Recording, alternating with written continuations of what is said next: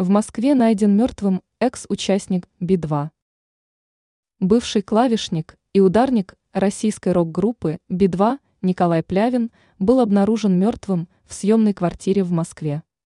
Отмечается, что тело музыканта нашел его сын после того, как приехал к отцу домой.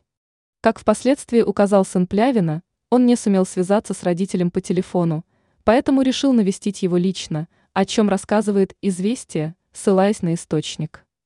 Причина смерти Плявина в настоящий момент неизвестна. Тем не менее, указывается, что на теле музыканта были обнаружены обширные следы крови.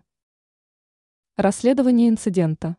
Сотрудники уполномоченных специальных служб инициировали экспертизу в связи со случившимся.